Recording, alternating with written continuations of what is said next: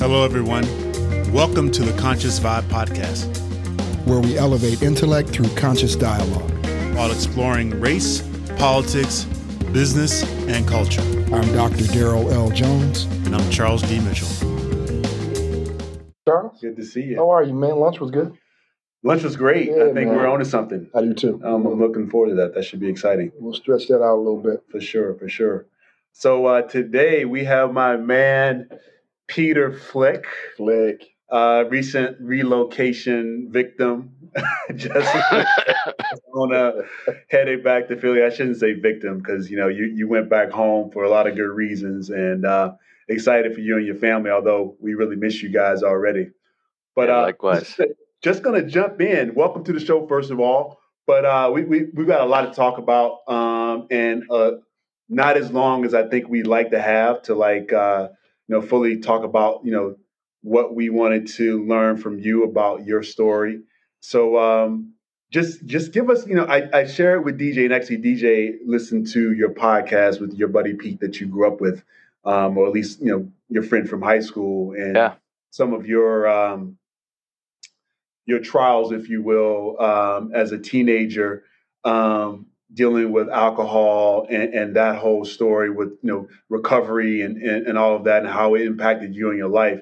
Why don't you give us uh, you know a, a, a I don't want to say cliff notes, but give us you know some background history on that and how it started for you. And I think DJ and I will will jump in whenever we can with questions and uh, we'll go from there.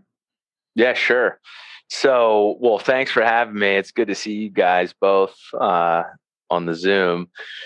So, the Cliff Note version is I grew up in a great family, oldest of two, a lot of cousins, a lot of lot of family get-togethers uh, right outside Philadelphia, right right actually next to Villanova University, and I think the podcast you're you're talking about was a a friend of mine. His uh, is doing a podcast interviewing people that have gotten sober and and telling their story. And and I had uh, interestingly enough grew up with him, and uh, we were not uh, we were not sober when we were hanging out in high school. I got sober very young uh, as a 17 year old. I um, I got sober and and kind of what led to that was really seventh eighth grade you know like we had a lot of family parties and and there was always beer around our family was in the beer business um, kind of before I came along but when, by the time I got along we were out of the beer business but family owned your middle name is is associated with the beer brand if you will like a, a family beer it is, yeah. So my middle name is Ortlieb, and uh, so from the late 1800s to maybe 1965, it was uh, one of the top beers in Philadelphia, and and and the the beer business was very regional, and and um, and so it was Ortlieb's beer, and my middle name is Ortlieb, and so there was just a lot of family pride around that business and also a lot of a lot of association uh, positive associations with you know parties and and people singing playing the piano just like having a good time and so i I thought it was great. It was it was very conducive to my personality. I loved hanging out with my older cousins, and and there was just constantly parties, and and there really was never uh, any. I was not exposed to any anyone. Like I never saw anyone that I could say was like drunk. Um, that I noticed at least. Um, there was never really like a bad a bad uh, experience around alcohol for me. Um, like I was never like, oh, I never want to be like you know my dad or my uncle or someone that was you know drinking. It just wasn't.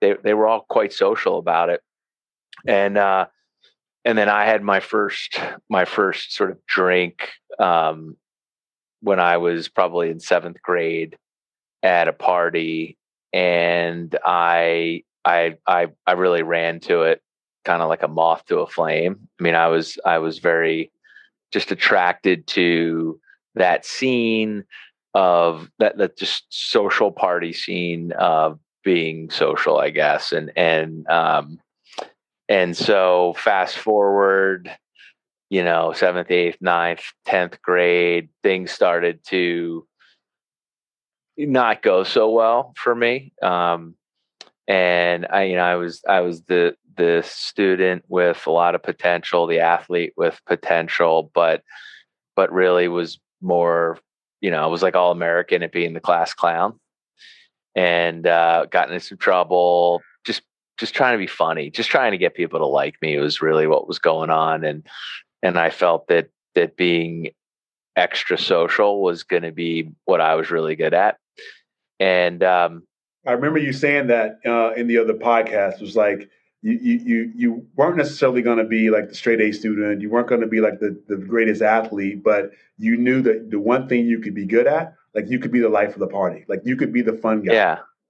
Yeah, exactly. I, I really, I had, I think, a lot of probably high and unrealistic expectations. Uh, I was just very immature at the time, but with high expectations, and and the way that that showed up for me was, um, if I really wasn't achieving what I thought, like if it wasn't really easy, if it didn't come easy to me, then I I gave up, and that you know academics and sports were ones that I didn't give up, but I, I really didn't identify as okay i'm gonna I, i'm gonna be number one at this in my class or something like that and and when it came to to being social i was like i at 100% can be number one in my class at this like i do not have an ounce of doubt that i can go into any situation with with uh, pre- predominantly alcohol and have a great time and feel completely confident. And um,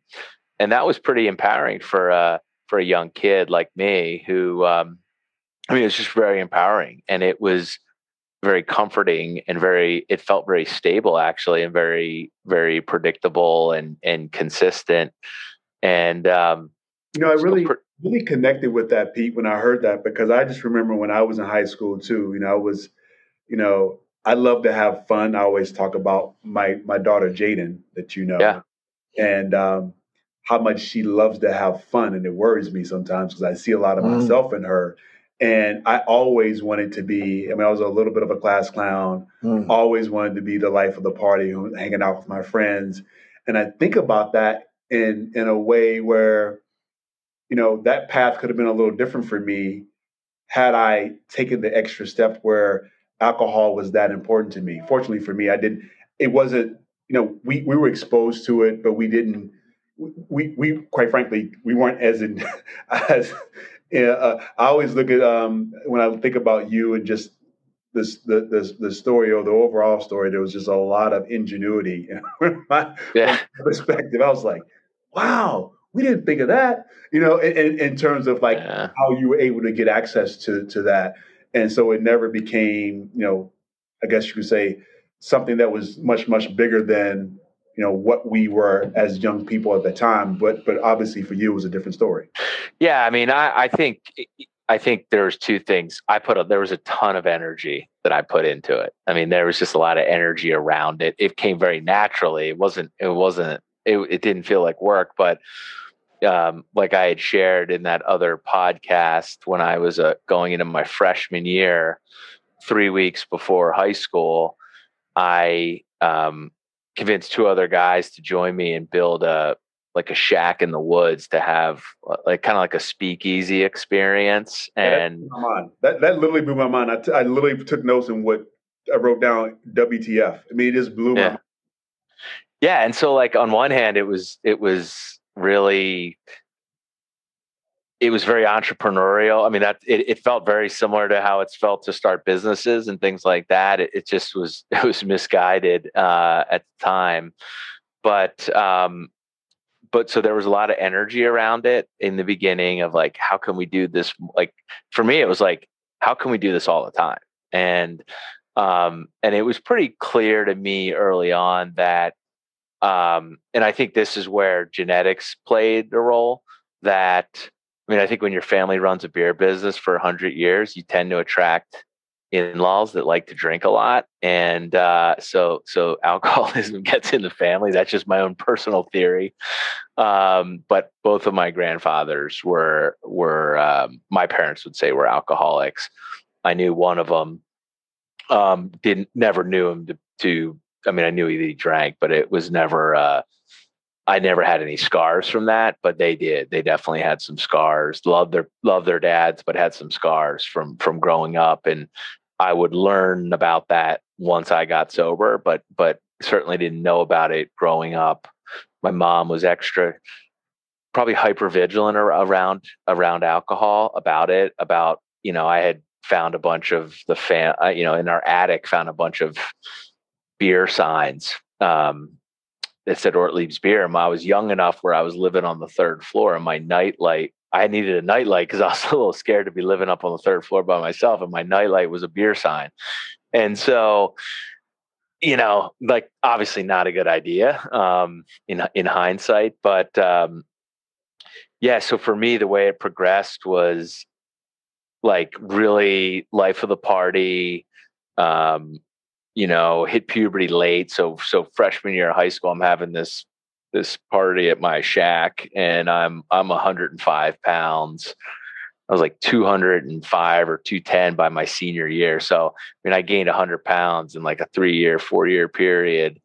Um, and and for me, this was like that was I was good at this. I was just naturally good at this, and uh, wanted to do it all the time. Was in a rush to grow up and um, and then pretty quickly things got sideways. I would say, and you know, sophomore year, um, got kicked out of one school for for doing class clown type pulling pranks and stuff like that, and um, and then was on to another high school, and and and by junior year was on my third high school, um, and uh, was just like it wasn't fun anymore. And uh, and school, like, were you drinking? Like, were you like physically in school present? And no, like you weren't drinking at school or doing school or coming. No, no. I mean, it wasn't like an everyday drinker. It was just like once I got going, it was, it was. I was, uh, you know, by my junior year, I was going out instead of going to study. I was there was I was friends with a bunch of seniors. And so spring of my junior year, spring of their senior year. And it was kind of like a, a little bit of a free for all. So it was like I realized, well, I don't really have to wait till Friday to do this. And then there were a couple moments where it got really, it got really, it got really evident to me that like, okay, this is I think the the the one story I'd shared in that other podcast was I was at a, a lacrosse camp at Loyola. I played lacrosse and was was pretty interested in that. And uh, it was a recruit. It was like a big camp to get recruited at. It was kind of you know if you were serious about playing in college, you'd you'd be pretty serious about it. And so I went and and had intentions of being serious, but um, on the way there, we bought a bunch of. I had a fake ID. We bought a bunch of booze and uh, and we're going to be in our own like college room. So um, the idea was like, oh, we'll have a couple drinks at night, and and and my buddies were all on board. And then um, like like the first day, I I I went to like a couple games, and then just like stayed in the room and drank. And it was clear to me. And they came back, and I was like, hi, I was like cleaning up, and and I, it was very clear that I I had I'd stepped over some line of, of a line for me, and and uh, and it it got to the point where I was I was thinking about if I don't slow down, I'm going to turn into an, an alcoholic, and this is going to get bad. And um, and then that's where it ended up. Really, the the beginning of my senior year, I was, um, you know, and, and and through that time, I was really struggling with a lot of mental health, like depression I was super depressed.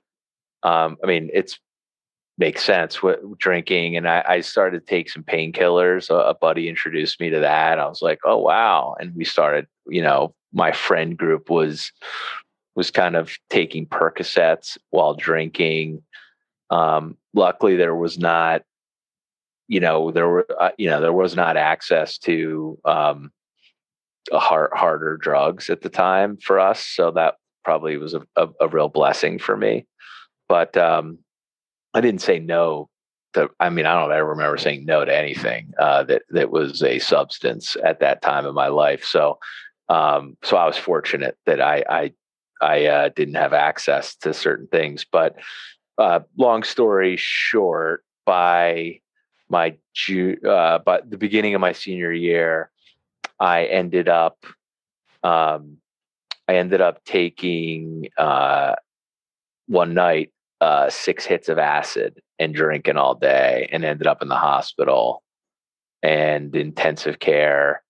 They pumped my stomach and, you know, I mean, I guess you're supposed to have a spiritual experience if you, you take that much of LSD, but I mean, I did. It was like a, like I was rewired that night and uh, it was very um, you know, I remember bits and pieces of it, and I, I can't articulate exactly what happened, but I can tell you that I woke up kind of like a different person, and um, and it was a, it was kind of a, I mean, there was a, there was definitely an element of God. I, I would say ninety nine percent of that night was about God for me, and um, and I kind of was able to see a different perspective of how everything I'm doing is impacting other people and specifically my mom, dad, and my sister. And the next day, I had woken up. I'm in. I'm in hospital. The Pope. I'm, i grew up Catholic, and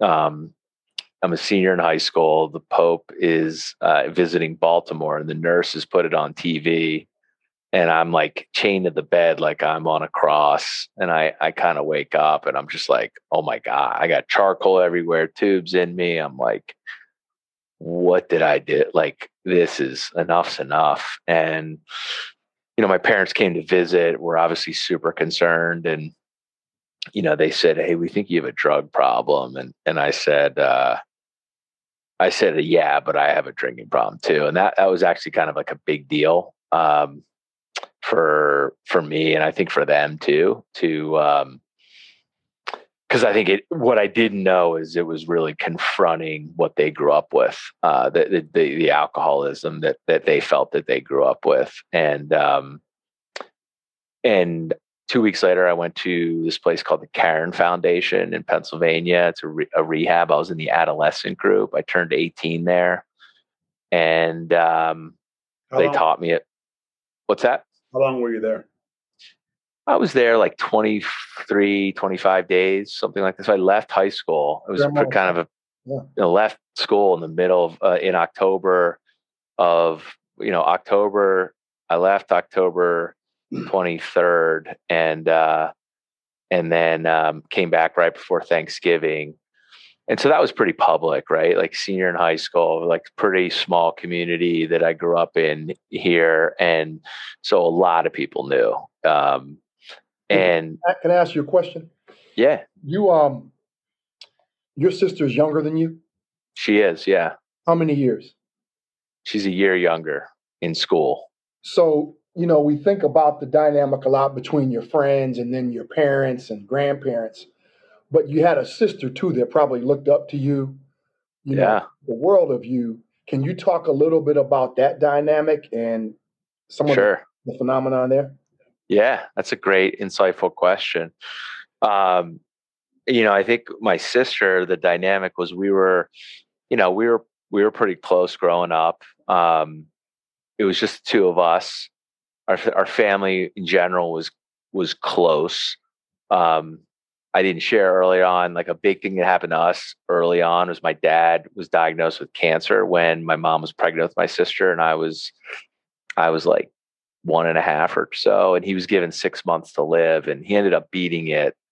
But um, it was this constant like other shoe was going to drop, and so I would say that the dynamic in our house was I consumed a ton of attention.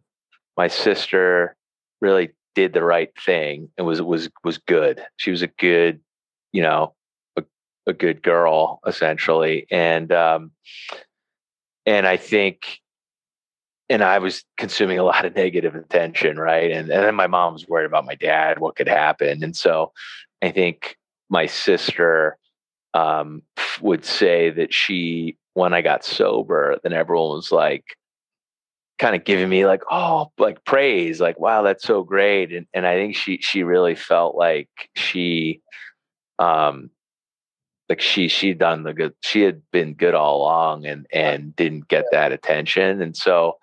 I think there was, I mean, she's very happy that I got sober. She was very scared. She was with me that night that I got, that I went to the hospital and I was choking alone with her because uh, all my, you know, everyone else that was there left because they they knew that I was not in a good state and my parents were going to be coming home. And I, um, I bit down while I was get. She tried. I was like gagging, and uh, she put her finger in my mouth, and I I bit down and um and almost bit her finger off. And so she, when I woke up at that hospital, she had just gotten plastic surgery on her finger, couldn't play her you know her sport uh, because of me and um and so i felt a lot of i, I definitely felt like I, like what you know causing her pain and causing my mom and dad pain wasn't it was not worth it anymore. I was like i don't care if my life sucks. I'd rather not hurt them and my life suck than than keep going. But i think my sister i think it was hard for her right? Like it was um and she and then she was there for like a year while I was getting sober. And she went off to college and, you know, essentially never, never kind of returned to the area. Um, uh, not because of that, but just in general, that's, that's kind of how it went. And we're close today, but I know it was painful, painful for her. Um, I appreciate you sharing that. Yeah. That's a super, super deep insight. Um, great question. And, um, certainly could have turned the other way. It could have been a lot of resentment.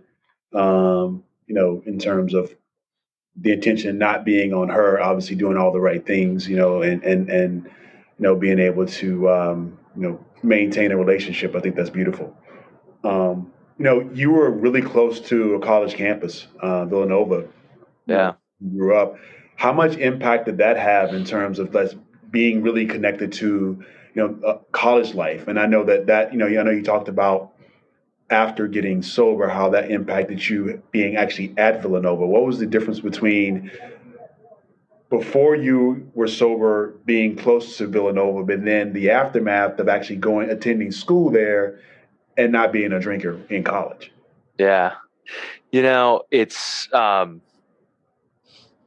it's interesting like 85 was a big year for for for for Philadelphia, right? That's when Villanova won the national championship. I was in first grade, and um, my my aunt and uncle lived right next to campus, and that was the same house my dad grew up in. Um, you know, we were like big, you know, very involved in and and like had season tickets, and and so I remember that that party like that went that lit off when they won the national championship. I remember that. I remember being at my aunt's house and kids threw brick through the window and like we didn't care. I got to take the day off from school and go to the parade and like I met Gary McLain and and you know like then that whole thing came out. So I mean it was a um that that was kind of uh, perception of of college seems pretty awesome, winning national championships and and you know the the, the party scene. Um, and I'd say like in high school, you know, I was, was kind of I mean I live right next to it, but I, I, did have like a friend there that like sometimes I'd go over there and um, and and sort of absorb some college life. But I would say for the most part, I really wasn't. Um, that like didn't really play too much of a role if i looked at like all the nights that we were doing stuff uh, it did not play a major role in in like the partying part.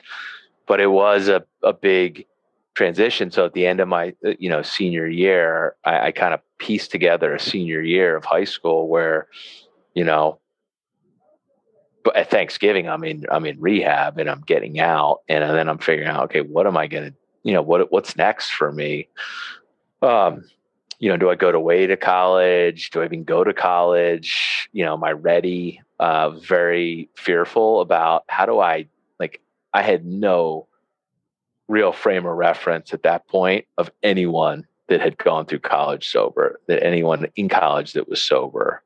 And so it was, it felt like really uncharted territory.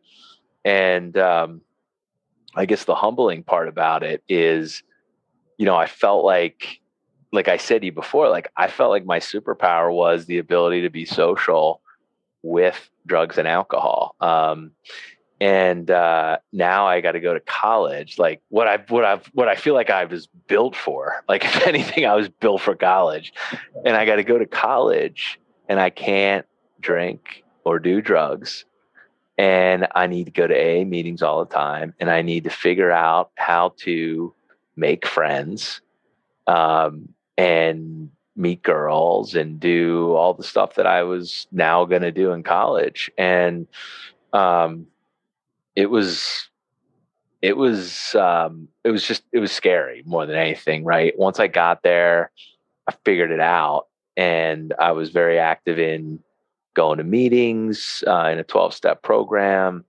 um, and i and then i playing a sport in college actually and i, I never thought i was going to play a sport in college and um, i was so unhappy and just struggling socially that i a, a priest there. He's like, why don't you go after the lacrosse team? And you know, there was a, we were pretty good. We were Division One, like ranked 18. Um, and uh, and I was a, I mean, I was really mediocre a- athlete in high school. I mean, there was a lot of stuff going on that was was getting in the way, but uh, and I met I met a guy, actually, a guy through um, through AA who's like, I'll train you. And I talked to the coach, and the coach is like, I'll give you a shot.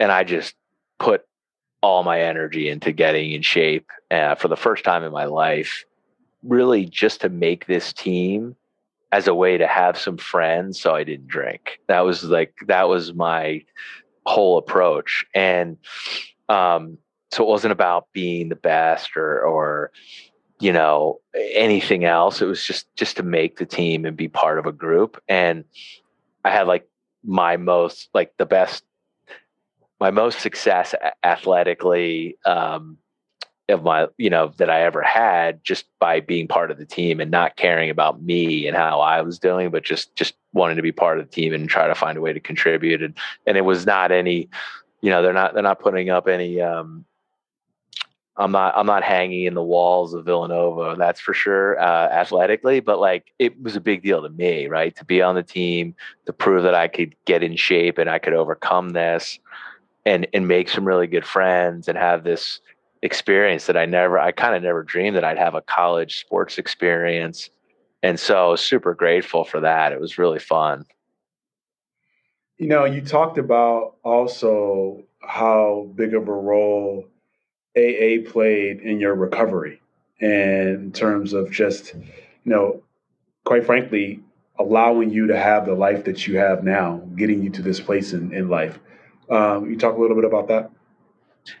Yeah, I mean, it's it's been the entire it's like saying that, that it's like saying my wife's played a big role in my marriage. Um it, you know for me uh you know uh, the 12 steps um, and go and, and that whole program has been you know everything for me. Um, it's given me a chance to get to know myself um, without without sort of being afraid of what i'm going to find build a relationship with a higher power and uh, and then try to help other people and so for the last 25 years i've probably gone to three meetings a week. Um, sponsored a bunch of guys, had sponsors, and um, and it's just it's been what works for me. Um, but it, it, has been a uh, it's been the greatest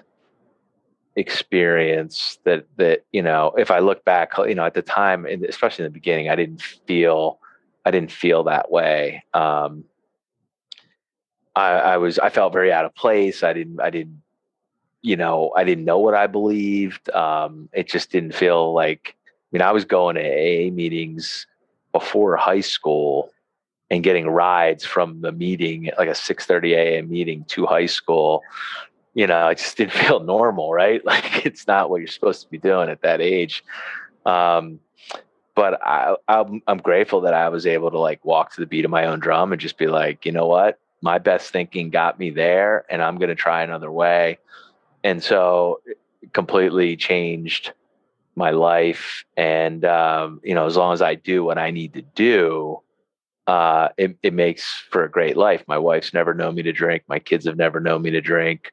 Um, and you know, some people who or friends are like, I don't get it. Like, you can't just have one. And I'm like, yeah, like I know I can't. Like, it's there's an allergy that kicks in, and um, and then and and I know that, and I just play around it. And as a result, what I thought was going to be sort of this pain in the ass thing, it's like giving me so much happiness, joy, and um, and it hasn't always been that way. There's been periods where I've I've just I've not leaned in, but my life's always better when I'm kind of consistently helping other people um, and sharing what I've been what people have shared with me is kind of how it works. Hey Peter, um, two quick questions. One is when, when you say sober, just for clarity, what exactly does that mean? That means I haven't had a drink or a drug today. Okay, and then the and, and if it's 25 years, that means I haven't had a drink or a drug for the last 25 years. Got it. Appreciate that. And by the way, congratulations! I heard you say that last uh, fall was 25 years. Yeah, man. Yeah, yeah, yeah. Thanks. And, and, then the, the, second one is this. Um, you know, I'm thinking about everything you're saying, and you know, number one, man, what a story, and just the fortitude that you must have to operate as you do. But my question is I can imagine um, you're probably around people, whether it's friends, etc. When you see a pattern being established or, or somebody you're picking up on something, how do you handle it? Like I see myself and someone else type thing. You see somebody going in a direction, yeah, and you're like, ah, it's not looking good. Yeah. So, you know, you kind of, um, I would say the the belief, the, the overwhelming belief in uh, kind of in the program is like it's attraction, not promotion. And if like I, I would not be um, if I saw a good buddy that was going down that path, I might I might share, hey, here's how I felt. And if you ever want to go to a meeting, I'm happy to take you. I'm not I'm not it's your decision. If if you know you're the one who has to decide if you have a problem. I really don't know um you know, I don't know if if you if you have a problem or not, but um now that'd be a lot harder if it was my child. I haven't had I haven't gotten to that yeah. age yet where that that's a potential issue. But um, yeah, I mean, unless it's a, I really wouldn't do anything uh, except share my experience and just be an example. Got it. Um, unless it was someone that uh, either in work or in my family where their their their drinking or drug use was impacting me, I wouldn't. I just would just I would just say it's not unacceptable. I'm not gonna I'm not gonna like let you I'm not to let your disease injure me. Um, and so I would I would draw a pretty strict line there. But if it was a, a friend who, you know, I try to just be an example. And I've had I've I've uh, Charles knows because he was you know uh, I've talked to him about this, but ironically, I've had I've had a fair amount of buddies that I ran around with in high school that have now come in and gotten sober and um, and so that was never the goal. And I always wondered, like, how do they keep doing it? Because I couldn't. I, I just couldn't keep doing it. And they seem to be managing it in some way, shape, or form. And er, there's so many variances of how, you know, when people decide to get off the elevator that's going down. Um, but a lot of them have shared just hey man you, you were for a while you're the only person i knew that was sober and that was a good example to me.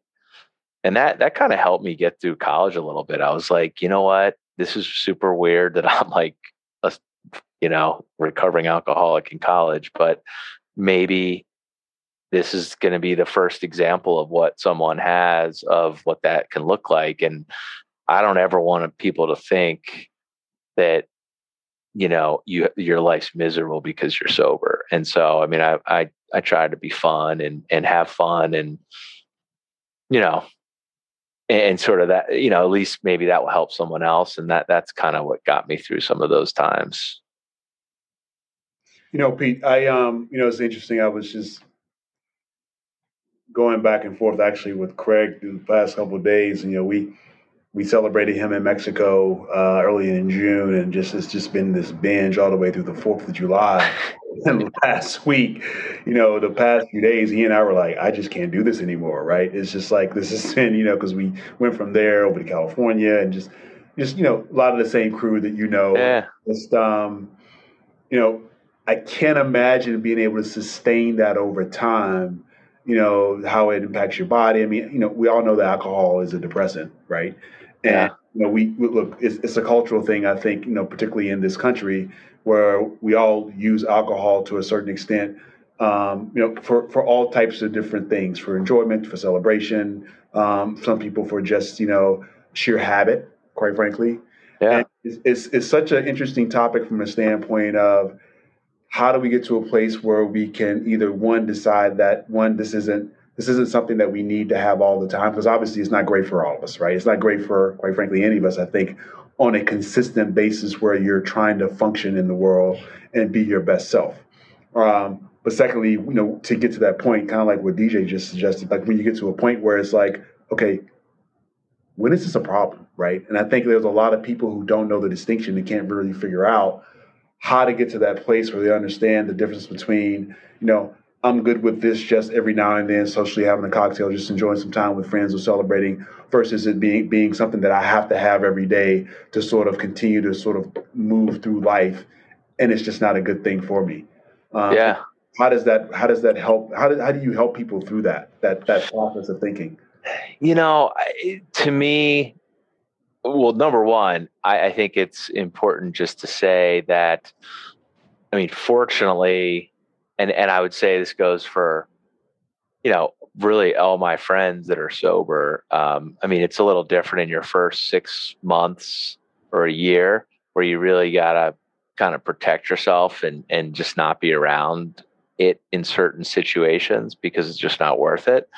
But um, but you know, today, you know, today I don't, and I, I went to parties all the time in college and, and, and I'm around it, you know, if I'm out socially, I'd say all my friends are either sober or they, they, you know, drink and smoke marijuana. I mean, it, it's the very, it's legal most states. Um, and, uh, it's just very common and, and that doesn't bother me. Um, I think what bothers me is is if I see someone that's that's that's drinking the way I did, where they're really they're really thinking about it, and um, uh, it's. I mean, for me, it was like the point. The scariest point was where I couldn't imagine drinking anymore, and I couldn't imagine not drinking, and that is a point where. Hmm it's I'd say it's that that's a good sign that it's a problem. Um, I think I if wrote that down in my notes when you said that. I mean, it really, yeah. That really struck me as just you know you can't imagine drinking and you can't imagine not drinking like the conundrum in that right i was just yeah. really starstruck by that yeah, I mean, I would say for for me, and I, I think for a lot of people that have a, a substance abuse problem, what whatever the substance is, it's there. There's a pretty clear line where that becomes the most important relationship in your life. You getting what you need, and that's more important than, um, you know, you'll make decisions. You'll sacrifice time with family to pursue that. Um, and, you know, the other thing is, you know, try to control it, right? Try to, you know, at least with drinking, you know, try to go have two drinks, like do that 10 days in a row. That would be really hard for an alcoholic to have two drinks a night for 10 days in a row. They, they typically would, would be finding themselves up at one in the morning saying, how did this happen? How did I, I knew I wasn't going to do this. And, um, and so that, that would be my experience with it. And I try, you know, like, I don't know how to guide a social drinker. I don't get it. I don't understand it. And so sometimes people say, like, would you have any advice for me? I'm like, no, I have no idea what it's like to be you, like at all. I have no clue. Um, but I mean, if you're at dinner and you're like, you're you're getting up for dinner and you're wondering how did that person not finish their drink like that's a real alcoholic thing to think like someone else you're like that's so weird that lady at that table just got up and didn't finish that drink. That is the weirdest thing in the world. Like how like i wonder why she didn't do it. Did she not want to? Did she does she have more willpower than me? Because i never left a drink undrank if i was uh, awake um, and it was around me. And that was just my experience. So i mean not everyone i mean there's different flavors of it but that that was my experience with it. And i kind of hit the i mean i kind of hit it hard early and uh and i'm glad i made it through um and got sober when i did but uh feel very lucky and fortunate well that's the tricky part right i mean it, it feels like it comes in so many forms i mean you know, there are those folks who is just kind of every night, hey, I'm going to close the night out with a couple cocktails or a couple glasses of wine. I don't know what that yeah. means. Then there's, hey, yeah. we're on a golf course, somebody's Billy Blackout uh, on the golf course. Um, yeah, I, most most most like drug and most experts would say when you, if you if you're someone that's blacking out, that's a pretty that's a red flag mm. because it's a sign that and this is what I've been told, I'm not an expert, but it's a sign that your your body's not properly metabolizing alcohol. And and and so your body keeps going and you just completely black out. And that blackout to me is a little different than um like I woke up and I don't remember some things like like like a true blackout for me is like I like I all of a sudden literally came to and I'm I'm somewhere like I, I don't know where the last three hours went. And I've been I've been fully active, fully doing stuff, and I literally couldn't tell you what's going on.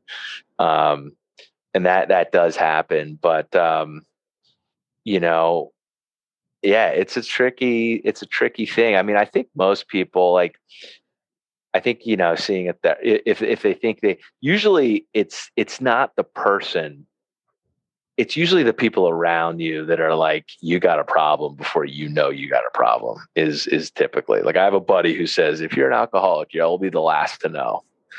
And uh and so because it's it's typically impacting your kids your wife. I mean there are examples of, of folks that um i mean i know they, they've gotten sober and they're like their their spouse is like i didn't even know you were drinking that much and it was a, it was impacting them in a in a way that was painful. But um, it's uh, that was my experience with it. I had a grandfather who uh, he was just an evil dude, but um, he was definitely an alcoholic. And you know, I to your point, I don't know if he knew or not, Peter, but I knew. Yeah. Uh, um, you know, he was a clown, and I remember I was making up. I was taking the sheets off of his bed uh, one one day, and I was I don't know, probably elementary school, and he had a bottle of vodka under the mattress, hidden, yeah, hidden. And to this day, the visual was so clear to me. Like I was wow. thinking, okay, why you got it there? and who you yeah. from. Like it's your house. Like what? The, like what yeah. is going on? And it was honestly, he didn't want to have to get up in the middle of the night to go to the kitchen or wherever it was. He's like, dude, I got it right here. Yeah. It was just, it, it was odd. That that visual is really clear. And then I started to associate that with the smell, you know, on him and, and that sort of thing. Yeah. I think you're right. He was probably the last to know, but everybody else around him definitely knew. And it's a gradual thing. It, it's the best analogy that I, I have is like um, if you are, um, you know, you go out to the beach and there's like a, a like a riptide or or a uh, I forget it's not a riptide, but basically, uh, you know, if you go out into the water and it and then you come back out, it happens a lot, like at the Jersey Shore. You know, there'd be a uh, like a strong tide, a current tide, and you go out one place, and all of a sudden you come out, and you don't even feel that you're changing, and you come out, and you're like 20 blocks down the beach, right? And and it's like, how'd I get here? And that's kind of that's kind of how it was for me at least uh, you know how did this happen and then and then all of a sudden these certain things happen you're like holy shit like this is like i've gone I, i'm a different person and not the person i want to be and um and it's great to see people come like i mean most people come in to the program and their their life's pretty they've got consequences. Their sh- shit is not going well. They didn't. Sh- they're not showing up in a limo, and um, I mean, they might have great jobs, but so- something in their life is not right uh, typically. And uh, relationship, marriage, work, friendships, whatever, and uh, how they're feeling about themselves. And then, like, if, if they stick with it, like their life gets a lot better, like really quickly, and it's super cool to see uh, to see that um, that's probably one of the coolest parts of the whole thing um, for me at least you know i wanted to i want to flip over to the to the sober side of life for you because i think there's a lot of um, there's a lot of good things to share around that um, but I, I, did have a question around you know you, you, mentioned you know when dj asked you a question about being sober you talking about not using alcohol not using marijuana or drugs what do you think about? And I know you, you, you and I and, and, some other buddies of ours have shared emails around things like psilocybin or mushrooms in a, in a more therapeutic yeah. uh, mindset. What do you think about that? Given given your sort of um, history and, and and sort of understanding now about how that impacts you, what do you think about the use of that for therapeutic purposes and how people utilize psilocybin or mushrooms uh, to sort of improve life? Yeah, I think I think it's super interesting. Um, I mean, I personally believe that that that um, I mean, I wouldn't recommend it for someone, but I think that that night that I I overdosed on LSD, that um, that psychedelic experience, I, I think rewired me and and and had a lot to do with how I had a shift um, coming out of that. And I've and, and Charles, you and I have have a, several friends that have gone and done some version of psilocybin in a therapeutic session. Obviously, mine was not in that, but um, I'm I'm very open about it. I, I have a very open mind about it. I have not done it, and I have some concerns about doing it, just given my my past. I mean, I really love mushrooms. And so, um, you know, I didn't do it a lot, but when I did, I did, I did as much as I could. And, and so I get that people say it's, it's not addictive, but like I did it like four days straight when I was in high school and like they didn't work anymore. Like I, I, I just, I, I, I, I consumed a lot and, and in a very compulsive way. And so, uh, you know, for me personally, I don't, you know, know if that's something I'll ever do, but um, I work in the, you know, I, I sell software into the behavioral health space. That's something I've chosen to do as a career, and and I see a lot there, and I see also, I mean, a no shortage list of of folks that just can't seem to get it you know come to come to AA and it's clear they're they're like they're just I'm just waiting for a phone call that they're going to die and um and so I think it's so worth the shot if it were my kid and I'd been to 10 rehabs and he still couldn't get it you know I would um I would explore that it's still really early I, I don't think it's something that's like well um you know, accepted in the uh, recovery world or in the um, recovery therapy world um, that I'm a part of. At least it, it's it's kind of a uh, a no no. But you know, there's in Michael Pollan's book, yep. Change Your Mind. You know, he talks about uh, Bill Wilson, the founder of AA. I mean, w- what's cool about this is when you think about the psilocybin piece, like, um, like AA started in a really unique way. In the 1920s, if you were an alcoholic, like your grandfather, DJ, like maybe you'd send him to a sanitarium or jail there was no other thing. And there was a couple really wealthy families that had alcoholics that were like, we're going to send you to the best doctor. They sent him to Carl Jung and all these, and they're like, we, we literally, we have no way to help these people. And then it was a chance encounter where this guy, Bill Wilson, was in New York and he um, was trying to quit drinking and tried everything. And he was on a business trip in Ohio, and he it, it like it like his business deal blew up. He he lost everything, and he was at a he was at a hotel, and he's like, you need I don't even think he had enough money to pay for the room, and he was like, I could go down to the bar and drink, or what else do I do? And he chose to pick up a phone, call a priest, and say, Do you know any alcoholics around here that need help? And he said, Yeah, I had this guy's disaster. And he goes over and meets him and he just tries to help him. And by helping him, he didn't want to, it took away his desire to drink that night. And that's literally how AA, AA got started.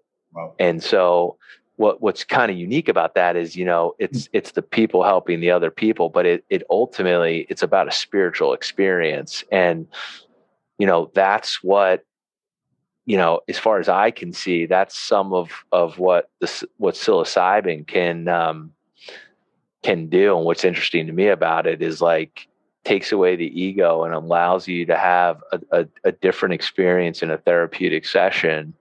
And um, I think it's really interesting to see where it goes. And like we need help in this country when you think about mental health and everything that's going on. Um, and, and so I'm I'm like really curious about it and kind of like following it and and sort of sitting in the in the back. But I, I'm I'm uh, I'm bullish that it's going to have some some really impactful, um, ex, you know, it, it will have a giant impact. I think on just how mental health is treated in this country you know when you when you mentioned the the LSD piece and rewiring your brain, that's literally the first thing I thought about was the therapy oh. piece of it, and I really thought that that probably put you on a different path because you were rewired in a way where you just realized this isn't working for me, and you know I had that psilocybin experience with the the therapeutic one that that I think you mentioned,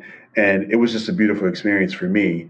Um, and, and it was about the outward, not necessarily in terms of like what it what it what I needed, but also the beautiful experience that I felt like I connected in a way with others in a more positive and real way. And it wasn't, you know, again, you know, not addictive in any way, um, and not something that I've, you know, chosen to do, you know, beyond that. But, you know, I think MDMA and, and, and, and psilocybin are, are you know, there, there's a lot of study around that. And I think there's an opportunity, to your point, to help a lot of people if, if we can, you know, find a way this for this to be culturally acceptable you know, in uh, in our world. Um, yeah. Shifting really quickly, you know, a lot of lot of positive things. I'm hoping we can hit some of that. A lot of positive things that have come out of your sobriety. I mean, you you, you became an entrepreneur in college. Uh, you're now the CEO of a healthcare healthcare software company. Uh, been very successful in, in your entrepreneurial work. Tell us about that path in terms of how it helped you, you know, sort of like move into a place where you felt like, you know, one of the things I picked up in another conversation, DJ and I talk about this a lot. It's like you feel like you've developed uh, this high emotional IQ uh, that helps you sort of lead and, and, and, you know, help people thrive and grow in their work, you know, alongside you. Let's, let's talk some about yeah. that. Yeah. Yeah. So, I mean, A, the first thing it did was it, it helped me just get, get get this major distraction out of my life that was just not adding any value for me.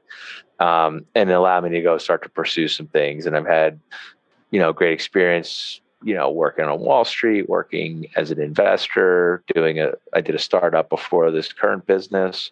Uh, and then I wanted to do something in the behavioral health space. Um, given my past, I thought it would be really neat to be able to to contribute something. And so, uh, in 2015, found a software company that provided um, scheduling, electronic health record, and billing software to the Medicaid mental health space um, specifically. And um, and and one of the cool things that what we learned about that space is there's there's no shortage of demand. There's significant demand of, of services. Actually, access to care is the challenge, and the the biggest challenge that our customers have is finding staff to be able to to, to do the work and uh, and one of the things that it, on the Medicaid side, they they spend about two days a week on documentation of just all the all the notes they have to do, and it's it's it's kind of complex. And so we build a product that helps them. Um, it's kind of like a Grammarly for writing Medicaid behavioral health notes, and it and it gives them recommendations. So if someone's really good at the work but maybe needs help with speed or uh, quality of a note that this tool helps. And that's been super fun and, and gratifying. Um, so I, I, feel like i've had something to add to the industry. And then on the people side i think that when you are you know when you get when you when you spend a lot of time in self-reflection which is sort of by nature what you do if you're if you're sitting in 3 AA meetings a week for 25 years is um, and you know working the steps and, and helping people that I, I do think when it comes to maybe interpersonal challenges that, that, that employees have like I, I can connect with them pretty pretty quickly and easily. Um, and i think that emotional iq has helped build strong bonds with with certain employees that, that have chosen to share certain things um, and you know I'm, I'm sure I've got a lot a lot of growth to do as a leader. Uh, so I'm I'm I'm, uh, I'm probably still scratching the surface. But yeah, I've been running a, a, software business for the last six years, and it's been really gratifying and uh, and fun. And I'm really proud of our team and like what we've what we've done to the the Medicaid behavioral health space. It's part of that. So Peter, we're, we're coming to a close, but I you know I personally I've met you before, obviously, but I didn't know your story. Yeah. It's a fascinating one. And the most fascinating thing to me is I, I never knew. And I, I, guess that just speaks to how great of a dude you are. You know, I knew. Um, so that's awesome. But is there anything you think uh, we missed in the last couple of minutes or anything you'd like to add? No, I mean, it, well, it's interesting. So, I mean, I, I've shared probably a little bit of this with Charles. I don't, uh, you know, up until recently, till I did this other podcast, I, I, I, haven't really shared outside of, um, you know, I mean, we talk. It's important in in uh, in the in the program to have a certain amount of anonymity at the level of like press, radio, and film, and and and internet and podcast is kind of an open question. Yeah. And so we never want to be someone that stands out as like, oh, I, I've I've figured this out and this is the way because, you know, say I picked up a drink in a week and I'm and I'm drunk, then someone else might say, "Oh, AA doesn't work," yeah. and and I would never want that. So, um, but I'm I'm kind of coming out of you know I'm kind of figuring out what feels right for me. I mean, I think sharing part of the story if it can help someone else is is interesting, and um, you know, so that's probably why I never brought it up. You know, probably never came up in our meetings. I don't I don't want to be known as like that's not like the coolest thing about me, but it's an interesting part of me, um, and I just appreciate really what you guys are doing on this podcast. I mean, you guys cover a lot of topics. Um, which I've I've appreciated. I've really appreciated our conversations in the last year on on some of the race topics that we've talked about. That that uh, like I've appreciated the friendship and and just kind of leaning in and and and talking to interesting people um, and and just everything that we've we've covered and what you guys are doing with this podcast. I hope I hope this was uh, was helpful um, to to the overall vision of what you guys are doing, and I know I enjoyed the time with you. Well, Peter, this has been great. I mean, first of all, you know, um, two things. Um, one, you know, I was really struck by when you gave your definition of being sober about it being about today. Um, I think that says a lot in terms of how you you you look at this um, you know this thing that I guess some people call a disease, quite frankly, yeah. Um, and, and, how you live with that day in and day out. Um, the second thing is, um, you know, one of the things that I really value. One, I really value your friendship and miss you here in Phoenix. Um, but when you called me last summer, Sunday morning, and said, "Hey, I'm taking my family down to the Black Lives Matter uh, march in Old Town Scottsdale. Would you and your family like to join me? Like, that was one of the things that's touched my heart in terms of like people that are in my, my world and my circle who don't look like me. Yeah. Um, to um, to reach out in that way and uh, really be um, mindful and thoughtful and, and caring about the scenario and the situation that we all find ourselves in, particularly in that moment. I was super grateful for that, and um, we'll never forget that. So, uh, so yeah. Well, the irony, and I know we got to wrap, but the irony of this whole thing is, and it was the other story, that the guy who came to share his story with me the first time was a black man um, named Mo who played he played in the NBA and he he he lost kind of lost his career because of drugs and alcohol. And it was it was actually the day of the Million Man March in Washington D.C. Which I and, was there, by the way. I was a first year in law school. I was at that march. I heard you talk about. And, and so he came off the train and met met me and my family at like eight thirty at night, and uh, and he told his story. And my family was like, "This is so, this is an insane story. Like this is a really sad story. Why are they? Te- why like this is not apples to apples?" And I heard a story, and yeah, the details were quite different, but um, but I, I related to how the guy felt and how his relationship with alcohol was, and and it and encouraged me to open up, and and so like it's a uh, you know it's like that that's a, that's like a really interesting like fact that I have like that that um, I did not have a lot of black friends growing up, and um, and so I, I felt, you know, like I want to do something like here and teach my kids, and and uh, and sort of participate and and figure out like what does this mean for me as, as a as a white man that that has had limited experience with um, with people of color just because of where I grew up. Um, and I don't, you know, I want to be part of the solution. And like, what does that mean? And like, do I have a responsibility?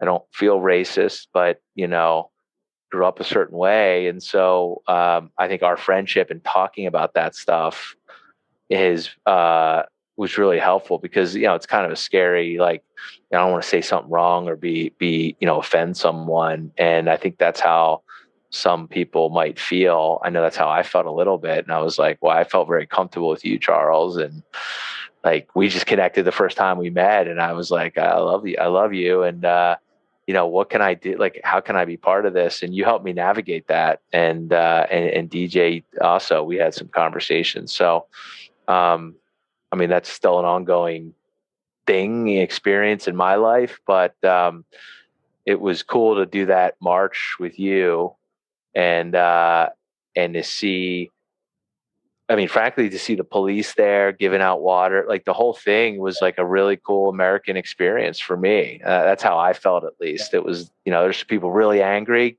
totally get it. And, uh, you know, I wanted my kids to come out of that and say that, you know, you don't have to be scared of all police officers. And, uh, and, you know, you can stand up for, for for people of, of all sorts that that maybe are not you know that, that have that have been oppressed. And so um that's kind of a tangent at the very end very important part of the, the podcast but it's beautiful. It's beautiful. Yeah man. See you man. Um, unfortunately you're gone but if you're ever back man it'd be great to know. Yeah, I'll definitely. I will definitely be back, and I'll definitely, uh, I'll definitely let Charles know we can we get dinner, hang out. Sounds good, Peter. And let me know if you guys get to Philly. Oh, for we'll sure, do. for sure. All right, all right. Love See you guys. Love you much, and uh, thank you, you for man. joining us. Thank you for joining us. And check us out on tcvpodcast.com.